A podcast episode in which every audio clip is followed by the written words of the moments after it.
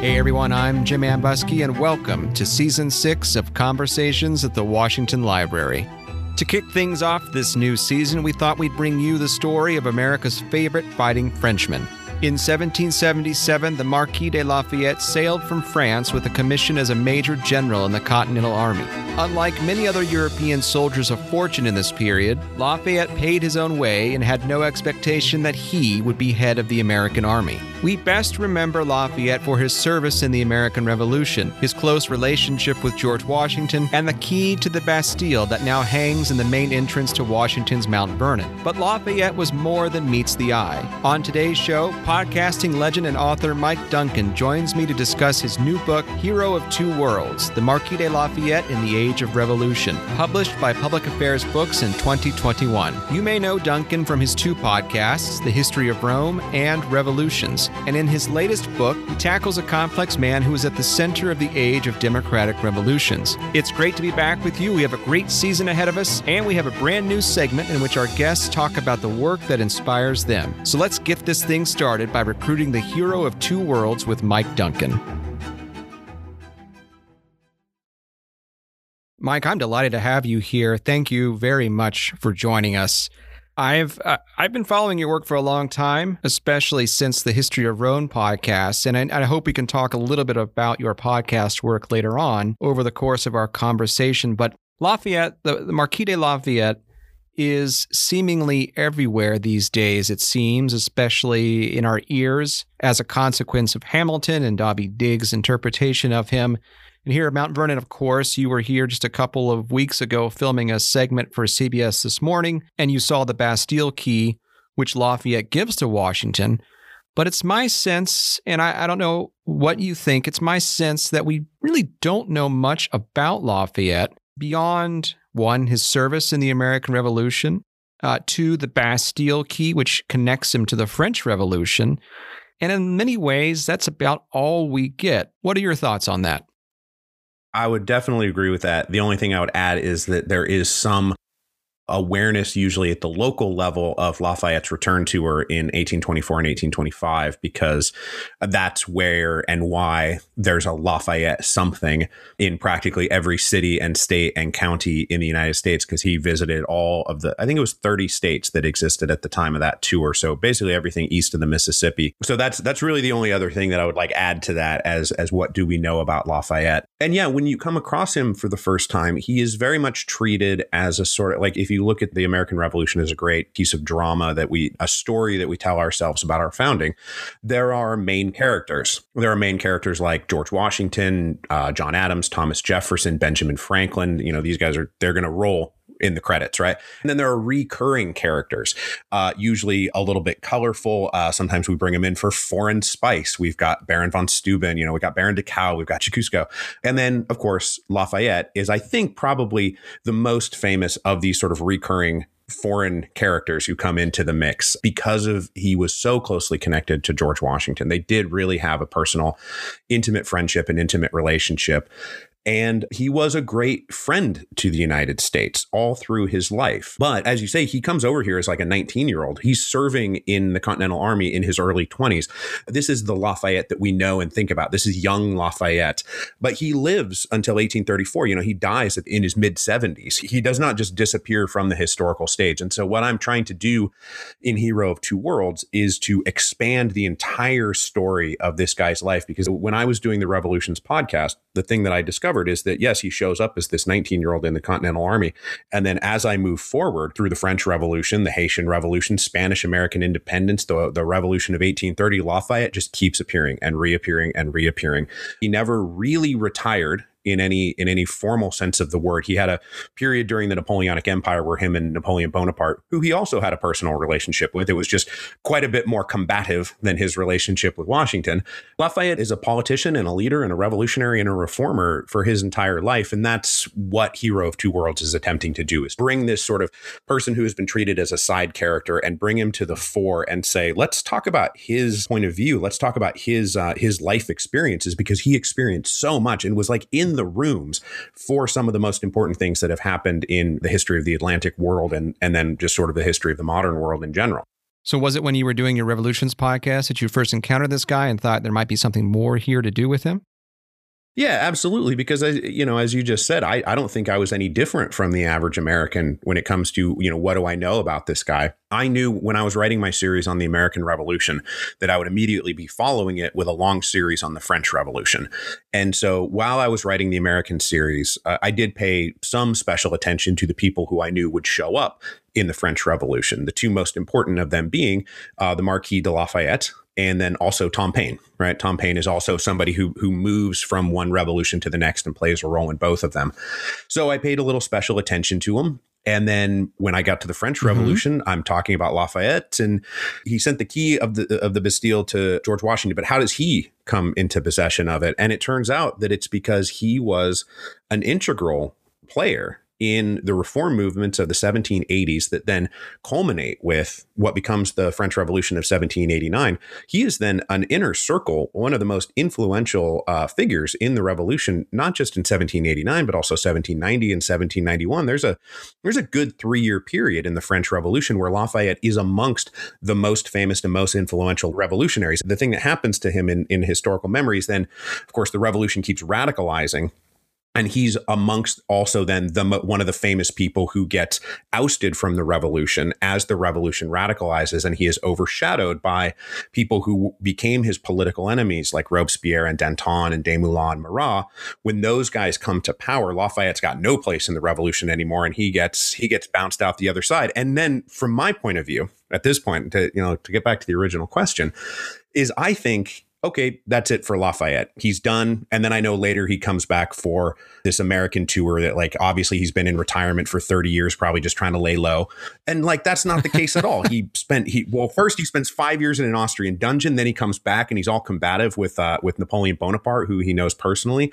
And then he's a deputy in the French Chamber of Deputies. He's, involved in secret underground Carbonari conspiracies to overthrow Louis XVIII. And then he's uh, an integral part of the Revolution of 1830. He's essentially the reason why the Revolution of 1830 goes the way that it does. And I'm like, now he's 70. I cannot, I cannot get rid of this guy. He, he will not stop showing up. You know, he's like, a, he's like a, he's like a stray dog that like won't, won't go away. So when I got to the end of all this, I'm, I'm I was about at the Revolution of 1830 in the show when my first book came out and did well.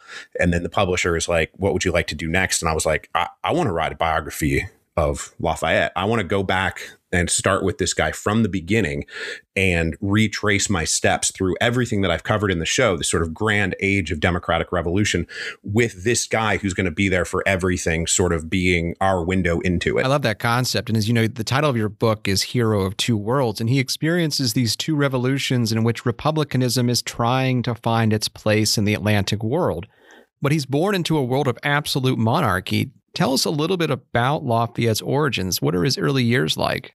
Lafayette is your prototypical rich orphan. His dad dies when he is two. Uh, so he never knew his father. He knew his mother and loved his mother, but she died uh, when he was just a kid, when he was like, I forget if it was 11 or 12 years old. I'm, i get hazy on which month she died in. Um, but he was like 11 or 12 when she died. And he was the only living male heir at that point, not just to all of the fortunes that come in from his father's side, but also all the fortunes that are going to come in from his mother's side. He becomes the heir of about three or four different noble houses where people start dying and he starts inheriting everything. So by the time he's like 13 or 14 years old, he's like one of the richest people in France know, the royal family has probably got him beat in in like raw wealth, but he's he's in the top ten. Like if, if there was some Fran- if there was some ancien regime Forbes list, this 14 year old kid is like on the list, and so that makes him obviously one of the most eligible bachelors in France. He's 14 years old. He's single. He has no brothers and sisters. He has no parents. He's loaded to the nines. He marries into he met his wife Adrienne is the daughter of one of the most powerful families in France, the the Noailles, who are probably in terms of their wealth position and influence are second only to the royal family themselves. It is hard to understate how crazy important the Noailles family were and Lafayette marries into this family.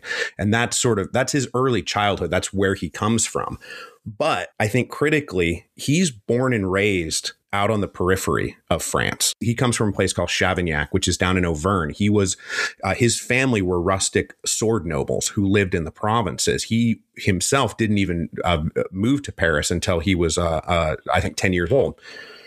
When he marries into this family, the Noailles family, he's rich, he's young, but he doesn't he wasn't born and raised in this environment. And so when he, he when he enters this world he doesn't really fit in with it. And that becomes sort of like the crux of how he winds up popping out the other side and running away to join the continental army is the the sort of the the position that he was in. He was not comfortable with where he was sitting in Versailles, in, as you say, one of the most opulent places on earth. Yeah, that was one of the more fascinating things I've found in your book. I mean, as you say, here is a guy who was loaded to the nines, you know, unfortunately, death plays a huge role in helping him acquire that wealth, but he's on the periphery.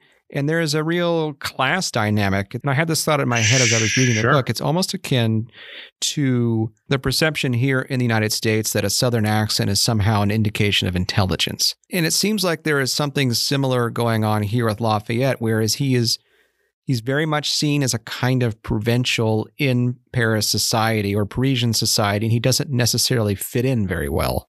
He very much was. And, you know, I don't come from any rarefied air in terms of like what we would consider like uh, the un American aristocracy. I, there are codes of conduct, manners, and assumptions that go on with like, I don't know, like old money in Boston or New York or something like that. Kind of like the old, the old uh, Brahmins, WASP elite, like the, you know, like the boarding school stuff that like, you know, like Salinger was writing about. If I tried to walk into that world as just some kid from Seattle, Washington, I would be making a fool of my, I wouldn't know what fork to use, right? I wouldn't know what dances to do. I wouldn't understand like the music. I talk about this in the book that from a very young age, life at Versailles was a performance. It was incredibly theatrical in what you wore, in how you walked, like literally how you walked, uh, how you laughed, when you laughed, how you discussed things. And as you said, like the accent itself, like he was not born with a Parisian accent. He comes from Chavaniac. And so it's very noticeable to him and to everybody else that he's awkward in this setting. He's a teenager. Like any teenager, you know, you're trying to fit in with a bunch of rich kids. Sometimes it works, sometimes it doesn't. And for Lafayette, it didn't it didn't really take at first. One of the other interesting things I found when I was reading your book, and this connects back to your work on the History of Rome podcast series, is that whereas a lot of these elites in France are really interested in Roman republicanism, ironically, and really taken to heart of people like Cassius and Brutus and the great orators and whatnot, strangely enough, right? In an absolutist monarchy, Lafayette really likes Vercingetorix, the guy who challenges Julius Caesar, ultimately defeated by Caesar but he leads the Gallic tribes against Caesar. And what explains that? Why does he identify with Vercingetorix as opposed to these other, I guess you could say, more mainstream classical figures? Yeah, this was this was one of the things that I and uh, sort of and as you write a book like this, you come across certain little things or anecdotes that me as the author find utterly delightful, and I find this delightful because of all the work that I did in the history of Rome, and I have spent so much time in Roman history that when you talk about this generation of French revolutionaries, as you said, it is very strange that the curriculum was read Plutarch, read Livy, read Polybius, read all these people who laud the virtues of republican freedom and the concepts of citizenship as opposed to like being the subject of an absolute regime. And they sort of knew it at the time. Like the kids who were being raised on this stuff would look back later and it's like, you know, you, you taught us nothing but like Brutus and Cassius were the good guys. What did you think was going to happen? That's who like Lafayette's contemporaries. Yeah, they wanted to be Cicero. They wanted to be Cato. George Washington's favorite play is Cato this is a thing that is like sort of circulating through the entire literate intellectual world at the time. Lafayette reads all this stuff, yeah, and he he doesn't follow the Romans. He gets super into Vercingetorix because, like I say, he comes from Auvergne, and Auvergne is named after the Arverni, a Gallic tribe that produced Vercingetorix. Right, he was uh, he was an Auvergne chieftain who then uh, unified the Gallic tribes to make their last stand against the conquest of Caesar, and I really like this as an insight into where Lafayette is at, not as an old man once he's had a chance to sort of consider everything and rewrite his own history, but what he's thinking as a teenager. He clearly identifies with the sort of uh, the freedom fighter icon, right? We know this is this is a standard sort of trope of TV and movies and and and novels.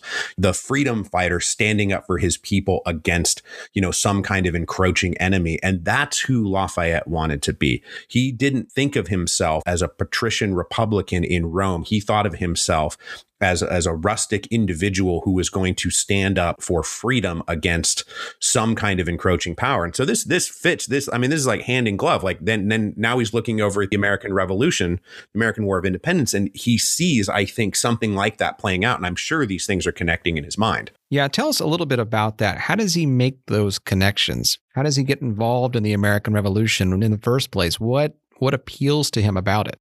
The setting for all of this is that when the American War of Independence breaks out in 1775, Europe is quite unusually going through a period of great power peace. The last great war there's nothing Europeans love doing more than fighting wars with each other.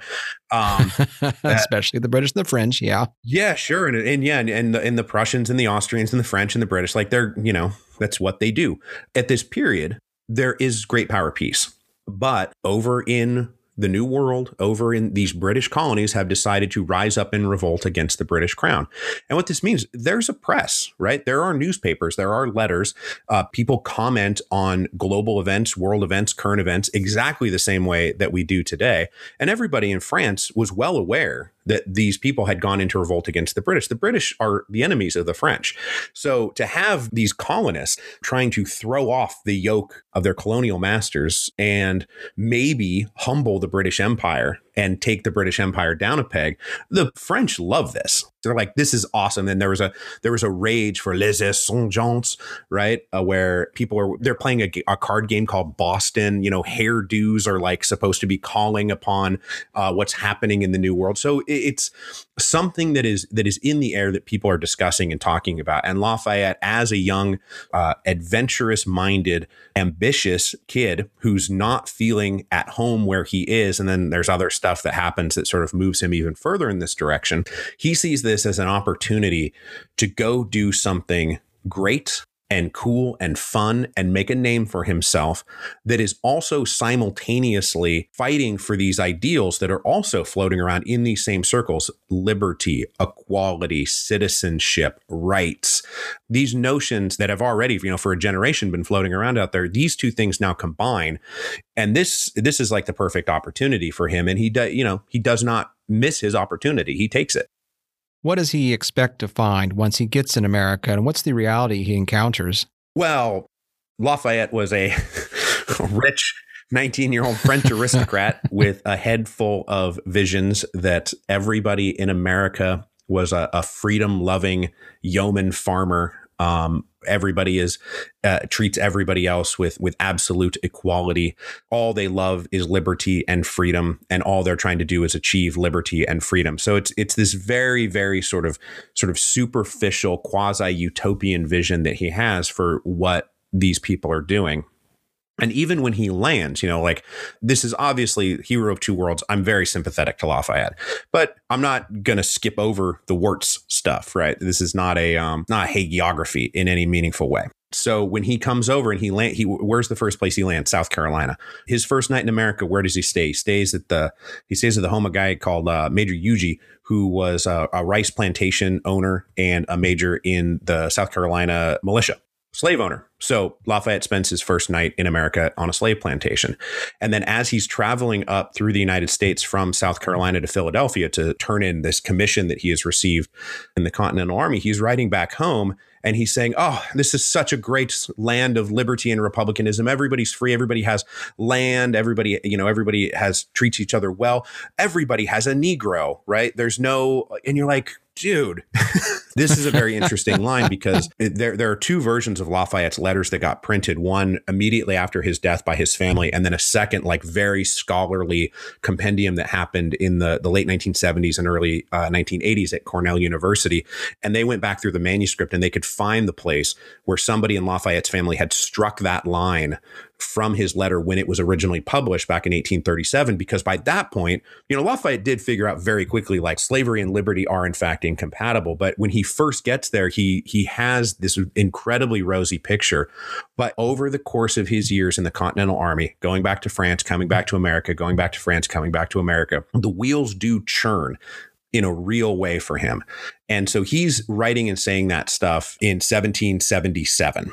By 1783, which is just a couple years later, he's he's by now writing letters to Washington and Jefferson saying like we got to free we got to free the slaves. We cannot do a project of liberty that continues to allow for enslavement of African people. So he he does get there and, and he gets there by encountering the reality of life in the United States, life in the colonial United States. It wasn't all rosy and then also the relationship with the Native Americans. This is another thing where, where Lafayette is encountering these people and has kind of the standard issue European notion that th- these guys are like, they're like children. You know, he has this noble savage mentality about them, but they are children, the untouched by the, you know, the corruptions of civilization, but definitely in need of paternal care, but it'll be fine because the United States and the Native Americans, the cause is the same. We're all we're all in on the same project, dude. That, and, and, none of that is true, right? I'm I'm reading Lafayette saying these things, and I'm like, nope, buddy, that is also not true. So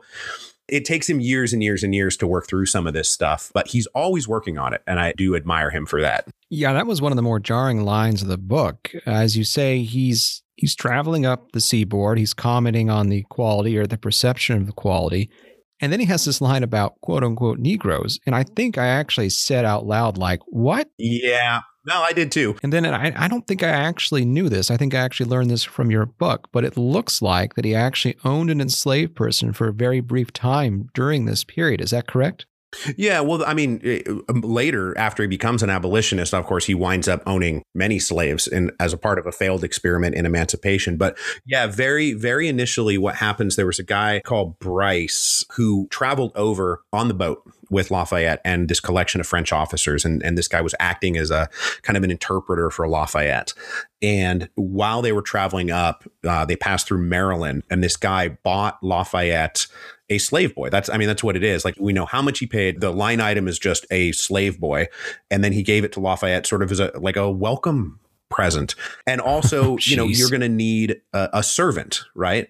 And in Lafayette's mind, has happened right just now is that he's been given a servant. He's been given a servant boy, a page. This is a very normal thing in Europe. He's not really processing like what is going on and what is transpiring here that he's now the owner of a person as opposed to the master of a servant which is a very normal thing for him this kid is clearly with Lafayette for about a month maybe six weeks in Philadelphia and then is never heard from again. We don't know if uh, he just got handed over to somebody else. There's no bill of sale at, at any other point. You certainly don't hear him mentioned after Brandywine up to him getting wounded at Brandywine. There's clear references from people he's talking to that this kid is like basically running errands for him in Philadelphia. And then we never hear from him again. I don't know what happened to him. That's fast. You know, I wonder if he absconded to British lines as several of Washington's enslaved people do that over the course sure. of the war. Mm-hmm. And yeah, it's entirely possible possible.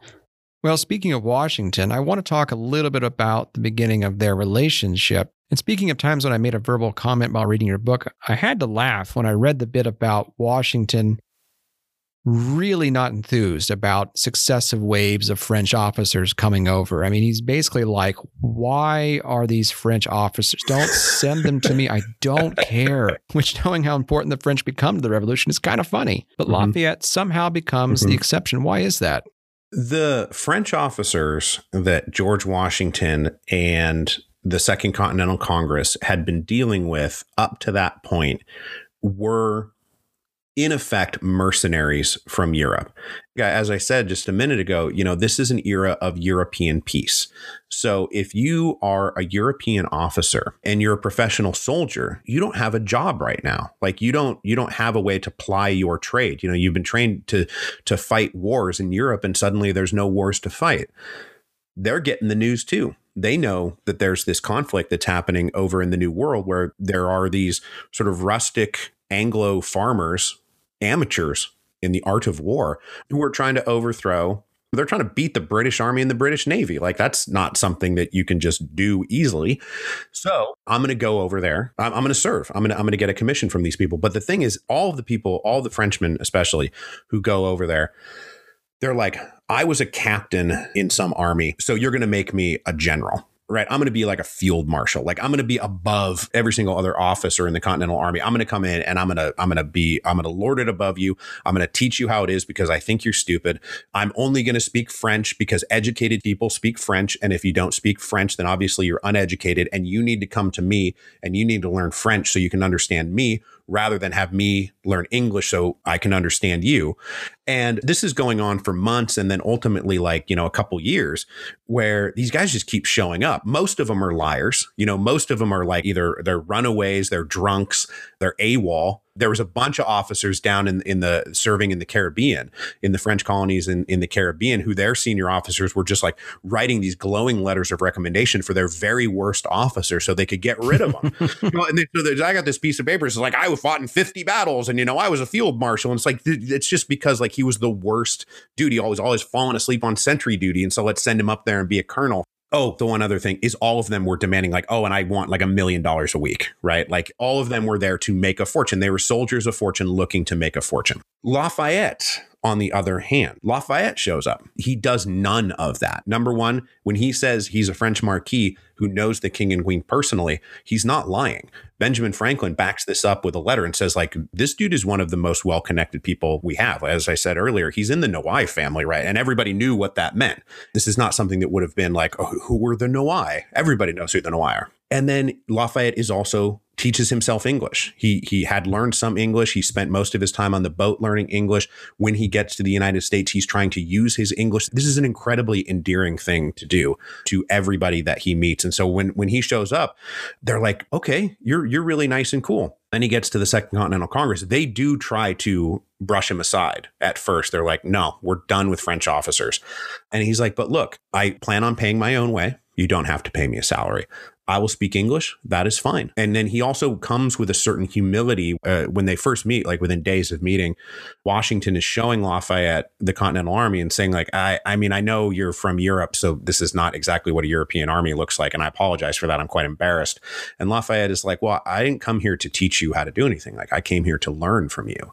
I think that little moment right there is probably the first time that Washington probably does a double take and it's like, wait, what did you just say? Like, like you're you're here to learn from me. You're not here to like, I, I don't have to deal with your arrogance I have to deal with you wanting to sort of be my protege. Okay, I guess I'll think differently about you. And then things like that just keep happening on down the line. And Lafayette does become the exception to the rule. And then there are others, right? Once the war really gets going, there are French officers and German officers and Polish officers who come over, and we know them all. They served with distinction. They were absolutely integral to the functioning of the Continental Army and its success. Casimir Pulaski, uh, uh, Kosciuszko, uh, DeKalb, uh, von Steuben, like all of these people do ultimately become part of the backbone of the Continental Army. So, and Lafayette is a part of that part of that shift, bringing in like the good European officers. That he's at the thin end of the wedge on that. Do you think that Washington saw something of himself in Lafayette? And Washington, as a young man, is very ambitious, uh, arrogant in ways that I think are similar to Lafayette, it sounds like, but he does mature into the figure that he does become. Do you think Washington saw a similar spark in Lafayette's eye? Sure. I think there are two things that again that that merge in Lafayette is an ambition to do great things, right? Which obviously Washington can identify with. Washington always had a desire to do great things and be a great person. Uh, setting aside all the critiques that we can levy on the hypocrisy of George Washington, George Washington, at least for himself, considered himself an idealistic person who has a sort of a nobility of spirit. There are virtues that we are trying to to achieve here, like accomplish and embody beyond simply winning a battle or winning a war. It's a bigger project than that. And that's Washington's conception of the Continental Army, independence, the American Republic. Lafayette exhibits a lot of these same qualities. You know, he's also in it for more than just being a soldier of fortune or being a mercenary. And he uh, repeats all of these things and, and says all the right things that Washington kind of wants to hear. And then, of course, the other thing is very early, shortly after Lafayette shows up, we have the Battle of Brandywine and the Battle of Germantown, which which Washington's army sort of loses, and then there's a stalemate, but the British wind up capturing Philadelphia. Meanwhile, up in the north, Gates is winning the Battle of Saratoga, which is, of course, pivotal to the war effort. And the first really big victory that, that the Continental Army had had, which Washington obviously did not oversee. And there was a little movement, a very small movement to replace George Washington. And with, without barely even knowing each other, Lafayette is writing these letters to Washington saying, like, yeah, but I'm going to back you to the hilt. If anybody tries to replace George Washington as, as head of the uh, Continental Army, I will tell them, I will take me, my money, my connections to the French court, and I will quit and go home. So, in terms of what does Washington see in Lafayette that endears Lafayette to him, Washington is also somebody who prizes loyalty, especially loyalty to George Washington. He really likes people who like George Washington. This is a true thing about many people, but certainly in that time and place, to hear that steadfast, we're in this together and you're the leader Washington loves this. And by this point, I mean, this is within months now of meeting each other. I think this is when like the father son dynamic really starts to sink in. Lafayette goes on to become a field commander during the war. But I want to ask you about something you just touched upon, which is the significance of Lafayette's influence back home and marshaling French support for the American Revolutionary War. We touched on Saratoga a little bit. That had a direct impact on the Treaty of Amity and Commerce and the Alliance Treaty of 1778. But is Lafayette playing a role back home to encourage the government to get behind this revolution in a more overt and uh, sustained way? Absolutely. And, you know, th- this book is not going to argue that Lafayette was the secret driver. Uh, you know, all, all these myths about Saratoga and Benjamin Franklin are just like, no, of course not. Like, we won Saratoga. Franklin was able to take that to Vergennes, and Vergennes was able to take it to the king. And that's where official recognition of French support comes into play because obviously they have been involved in heavy clandestine support for the American War of Independence from the very beginning. And the Battle of Saratoga is won with French arms, French munitions, uh, French boots, French uniforms, all of which had just recently arrived from France as a result of uh, the gun running of Beaumarchais, who is you know our playwright, inventor, gun runner, spy, who's himself just like an, an insanely interesting tangent that you can go on. But Lafayette's role in all of this is to be essentially like the key mediator between the French and the Americans when the alliance gets going because he is he is somebody who is as we just said he's now basically a quasi son to George Washington probably the most powerful person in the independence movement. He is also close personal friends with Henry Laurens, who is at that point serving as president of the Continental Congress. He knows personally Louis XVI and Marie Antoinette. He knows personally the Comte de Vergennes, who was the foreign minister at the time. Lafayette is not somebody who is giving advice or mediating disputes or conflicts or making his arguments up through some chain of command. He has direct access to the principal players, and the principal players on both sides trusted him right? Vergennes trusted Lafayette. Washington trusted Lafayette. Louis XVI, after some cajoling, trusts Lafayette. The other Continental Army officers, Nathanael Greene, Henry Knox, then Alexander Hamilton, he's farther on down the line. When they look at Lafayette and they say, okay, Lafayette is going to go talk to the French, we can trust that he's not going to betray us. And then when the French want him to go talk to George Washington or to the Second Continental Congress and, and work some things out, they believe they can trust Lafayette to do that. And so I think that as the alliance moves forward, and if you study the history of the American War of Independence and read the book, you know that this alliance is very, it is not smooth. This is uh, Anglo Protestant commoners who are trying to form a republic, allying with aristocratic French Catholics who work for an absolute monarch. Like this is not, this is a very strange bedfellow alliance that's going on here. And the fact that Lafayette was able to bounce back and forth between the principals of the two sides and really keep everybody kind of on the same page uh, was enormously beneficial to making sure that the alliance stays intact all the way through Yorktown, which there were many times that the French were going to pull back from it. Like, this is costing us too much money, is maybe not worth it. And there were times, which was probably true, by the way.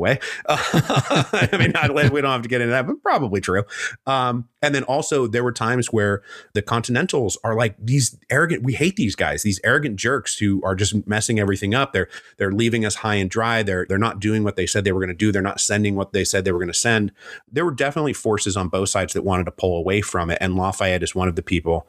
Uh, and he does this then for the rest of his life. He casts himself in the role of mediator uh, between the French and the Americans. As he continues this mediation process throughout the course of his life after the war, of course, he goes back home. And you know, the war was very expensive for France. So that has huge implications for what happens there in the 1780s. What does Sure he take did. back from the American Revolution that shapes the way he thinks about French politics and society as um, as things begin to unravel back home? Lafayette emerges from the Continental Army and kind of leaves his life as a soldier behind. For the rest of his life, even though later in life he prefers to be referred to as General Lafayette, he's going to leave his life as, as just sort of a young soldier behind.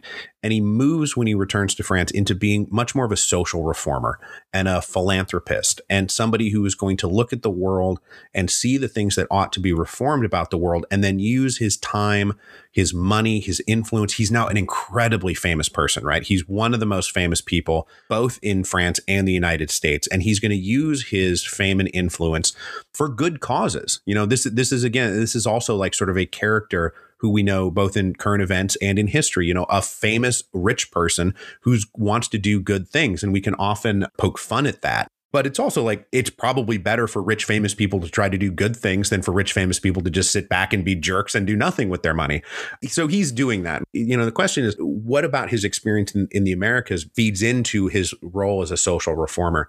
And I think that we have these two things. He wanted to go off and win a great battle and do glorious things on the battlefield for a good cause. And in the United States, he sees these people who are trying to reform their system of government. Maybe they're obviously not going to reform their social system, but he does kind of expect them to reform their social system because he he's has this certain naivete about the economics and personal interests of many of his um, many of his best friends in the United States. But he sees the American Revolution as a great success. It didn't have to succeed, but a bunch of people, through daring and elan and uh, virtuous selflessness, allegedly, were able to accomplish a great project that probably nobody would have expected to succeed. And so now he comes back and he sees all these other things, like Protestants are being treated like garbage, right? In in the French Republic, he's met all the like this is a big one. Like he's met all of these Protestants now, and he's like, these are these people are great. There's nothing wrong with Protestants like and so he comes back and he sees basically their religious brethren being treated like crap in ancien regime france and he's like i want to help the Protestants. I want to help the poor. He gets really into abolitionism. You know, he's he writes a letter to John Adams, who's then at that point ambassador to Britain, saying, I want you to send me a crate of books of every single thing that has ever been written on the emancipation of slavery because I want to become an expert in it and it is something that I want to pursue. Because if what we did over there means anything, it means that ultimately slavery is going to have to be abolished. There's just no other way to conceive of this project with slavery continuing. So he gets into that too and I think this this stuff does come from the proven success of this kind of daring reform that he believed he had he had participated in in the American War of Independence and now wants to bring back home to France. As part of your journey through this project, you actually traveled to France. How long were you there and what did you find? Oh, I didn't just travel to France. I moved to France. yeah, my my family and I, my uh, myself and my wife and my two kids, who were, gosh, well, how old were they at the time? Six and two, I think. And we lived in Paris for three years. I only just moved back to the United States maybe four or five months ago. I wrote and researched this entire book while living in Paris, while living in France, and that experience alone being basically an expat in a different country is of course you know in a million different ways a transformative experience but does also i felt like does give me a certain insight into what what his life was like. Because obviously he did this kind of same thing. He just picked up and moved to a foreign country had to learn a new language had to fit in with people that he had never met before and kind of a and kind of a different culture. Like how do you go about this? I think there's a bunch of different experiences like that that informed the writing of the book. And of course being in the places like the fact that i could go down uh, there's going to be some huge tumultuous event uh, in front of the hotel de ville in the french revolution. So I can just take my laptop down there and I can sit in that space and write this piece of the book while sitting in the place where it happened. There's something sort of uh, magical about being able to do those kinds of things to not just be and which I, I spent a lot of time in libraries of course too but being able to actually inhabit the spaces that he inhabited it made the book so much better than it might otherwise have been i think i would have written a fine book either way but i think it really gave it a little something extra well, I think it really speaks to the important point that sometimes it's necessary to inhabit the spaces where your characters lived. It's hard to describe a landscape, an urban space, you know, the emotions someone might have felt without actually having been in that area. It's one thing to write about how hot the sun can be here in Virginia in the fall, but in my case, I write about Scotland and the American Revolution, and the fall is very different in the Highlands than it is in Virginia. And unless you've been there, it's it's harder to communicate what someone might have been thinking or feeling in a particular moment unless you've actually been in that landscape. I agree with that 100%. And like going back to the history of Rome days, one of my favorite of all of those ancient writers is Polybius. And Polybius is, uh, among other things, like amongst the first truly mm, you would call like a professional historian who had professional standards about how to use sources, how to think about sources, how to think critically. We're not just here repeating stories that we've heard. Like think critically about what you're reading. Like, mm, okay, so somebody wrote this. What maybe was their interest in writing it? And another thing that Polybius is uh, asks of historians is go to the places that you're writing about walk through the terrain, walk through the geography. I will just admit this that I got dinged a little bit on the Battle of Brandywine because I have personally not walked through the Battle of Brandywine field. And I think I exaggerated a little bit the tilt of the hills.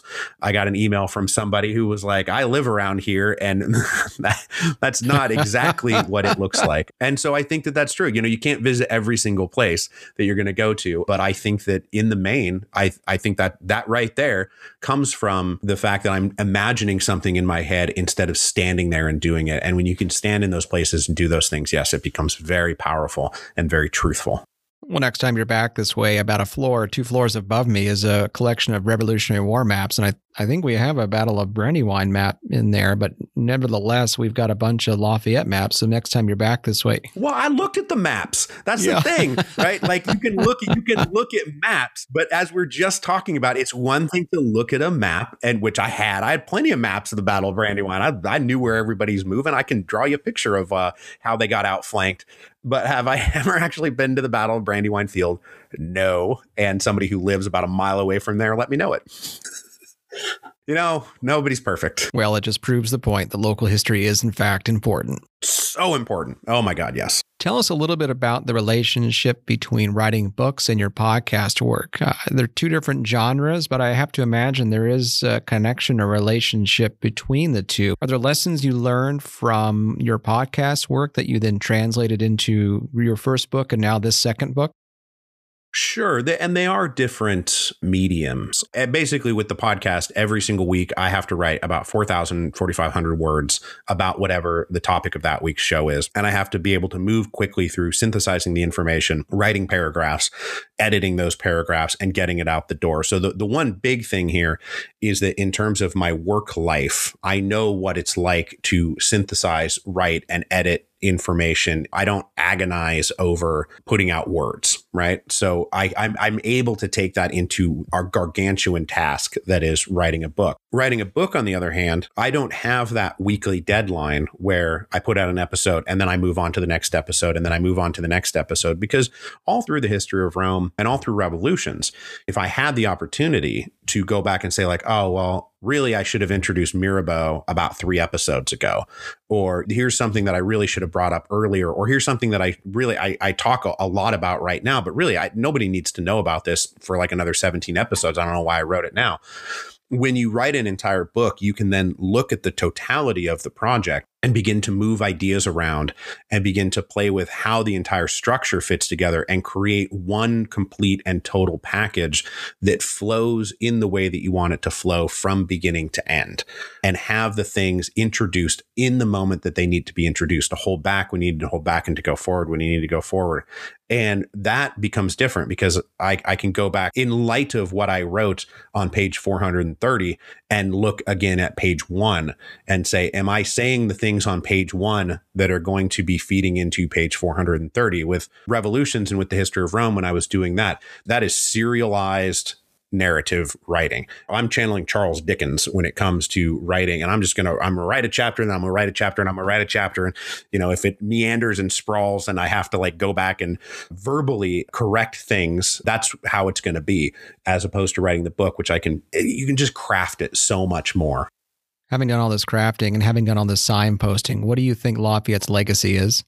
He is really, in a major way, a, a living embodiment of the ideals and the ideas that were produced by this thing that we call the age of democratic revolution. If you're going to put a label onto this period, if you ask me, I think it starts at the end of the Seven Years' War, which is in 1763. I think you can mark it at 1775 because that's a very famous date, or even 1776 because that's a famous date. But really, everything's getting going by 1763. And then it progresses all the way to about 1830. And you have almost a single revolutionary event that consumes the entire Atlantic world with different theaters geographically and different theaters in, in temporal terms. So you have the American War of Independence. You, of course, have the French Revolution. You also have all of Spanish American independence happening at this time. Guys like Simon Bolivar, uh, Jose de San Martin, Francisco Miranda, they're all in this same world. Like they're writing letters to each other. They're working off of the same ideals. They're looking at Washington and the French Revolution. We have the Haitian Revolution erupting in the middle of all of this. One of the most important revolutions that's ever taken place. And what is sort of the lasting legacy of that entire revolutionary moment? At a minimum, it's the the, the North Star of liberty and equality, that people ought to be free and people ought to be considered equal. Have we achieved these ideals? No, of course not. We have not. You can't look at the world today and say, this is when we achieved liberty and equality. But I do believe it is when we achieve the idea that this is the thing that we're aiming for. And Lafayette was always aiming for those things. From a very young age to a very old age, he was trying to achieve this. He was not a tightwad. He spent his money on this. He went broke on this project. He spent his time, his money, he literally risked his life many times. He was a legitimately courageous person, both on the battlefield and in politics. If he believed something and he walked into a room knowing that everybody in the room disagreed with him, he did not tell them what he knew they wanted to hear. He told them what he believed which is a very courageous thing to do. I don't, not all of us, I don't even know how much I have the ability to just go in front of a room full of incredibly hostile people and tell them to their faces, you're the people that are the problem here.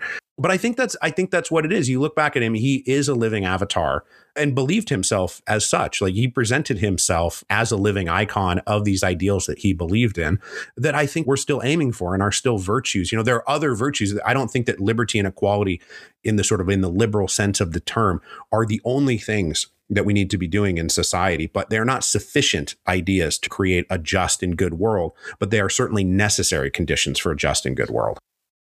More conversations after the break. Hey everyone, I'm Jeanette Patrick from the Washington Library's Center for Digital History. Want to dive deeper into Lafayette's story? Head over to georgewashingtonpodcast.com to see a hand drawn map of the 1778 Battle of Monmouth, made by Lafayette's personal map maker just after the battle. And now, back to the show.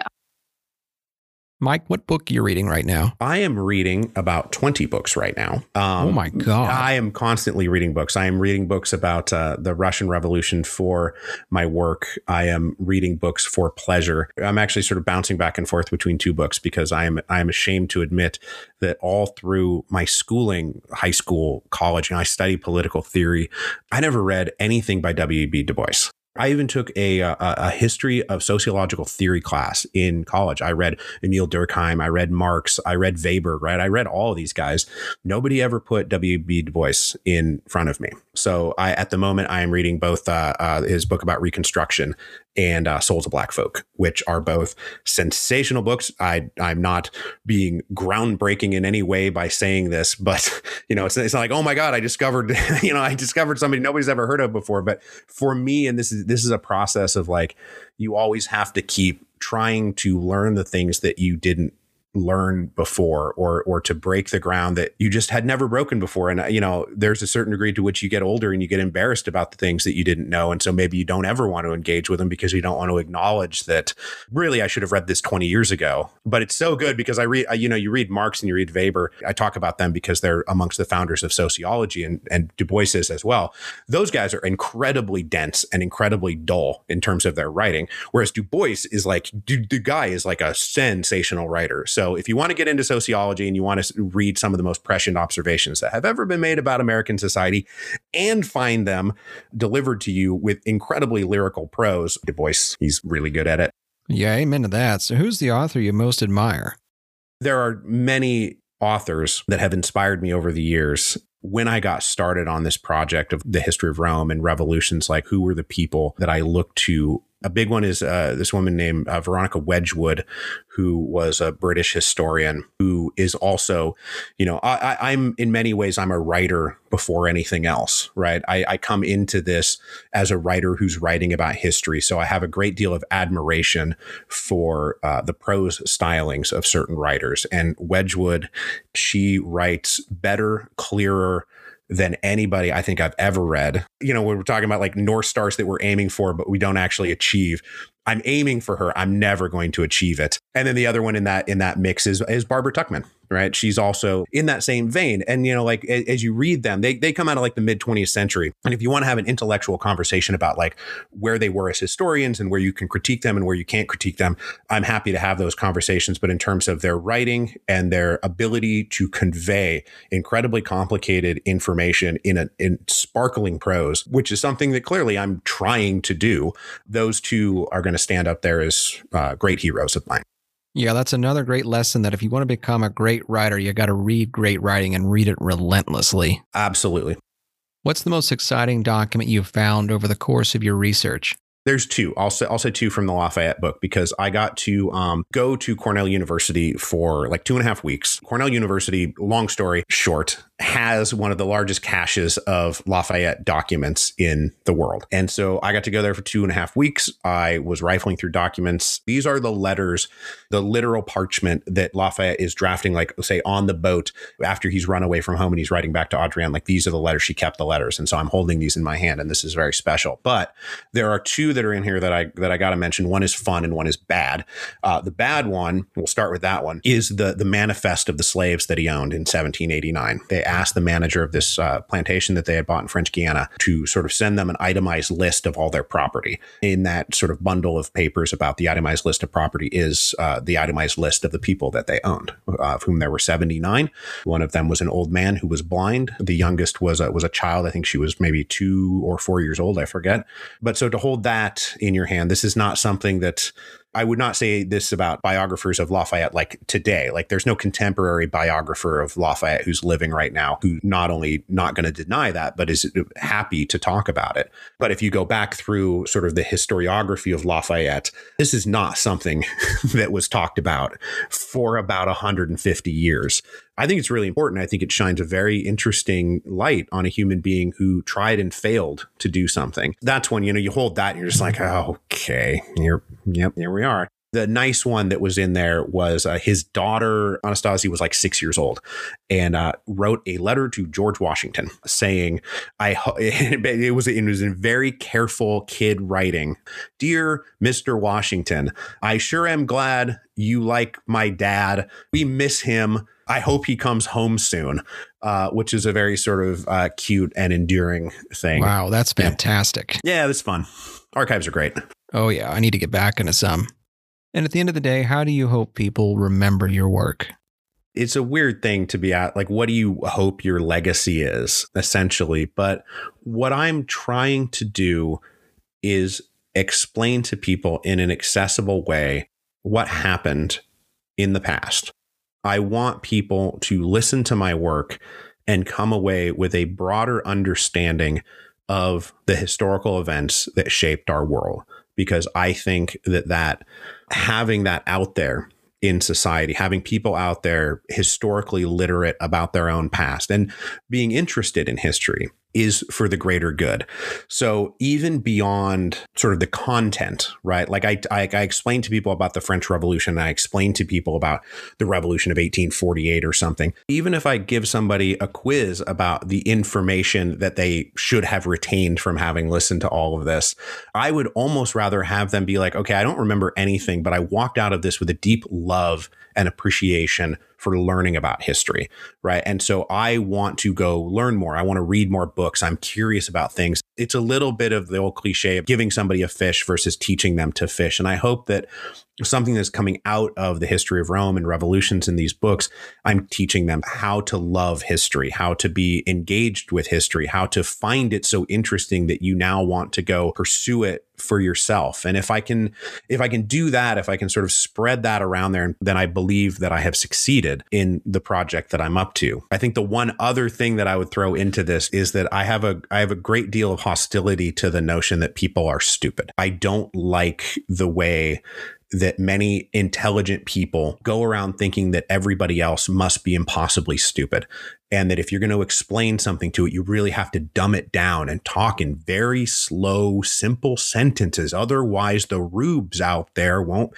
I hate this. I think that people are way more intelligent than they are ever given credit for. I think there are lots of people out there who were told their whole lives that you're not smart, you're not intelligent, and they internalized a feeling about themselves that they can't engage with complex ideas, they can't engage with sophisticated knowledge or understandings of things, history, philosophy, sociology, science, like whatever. People get browbeaten mentally into thinking that they're stupid because that's the way that people treated them. Every step of the way for me, I have never tried to dumb down anything that I have presented. I have always tried to be clear about what I'm saying so that people can understand it, but I'm never trying to dumb it down or treat people like they're stupid, which I think uh, the world could also benefit a great deal from us not treating each other like we're idiots. I second everything you just said and I wholeheartedly support it. Mike, thank you very much. This has been awesome. Thank you so much for having me. Yeah, that was great.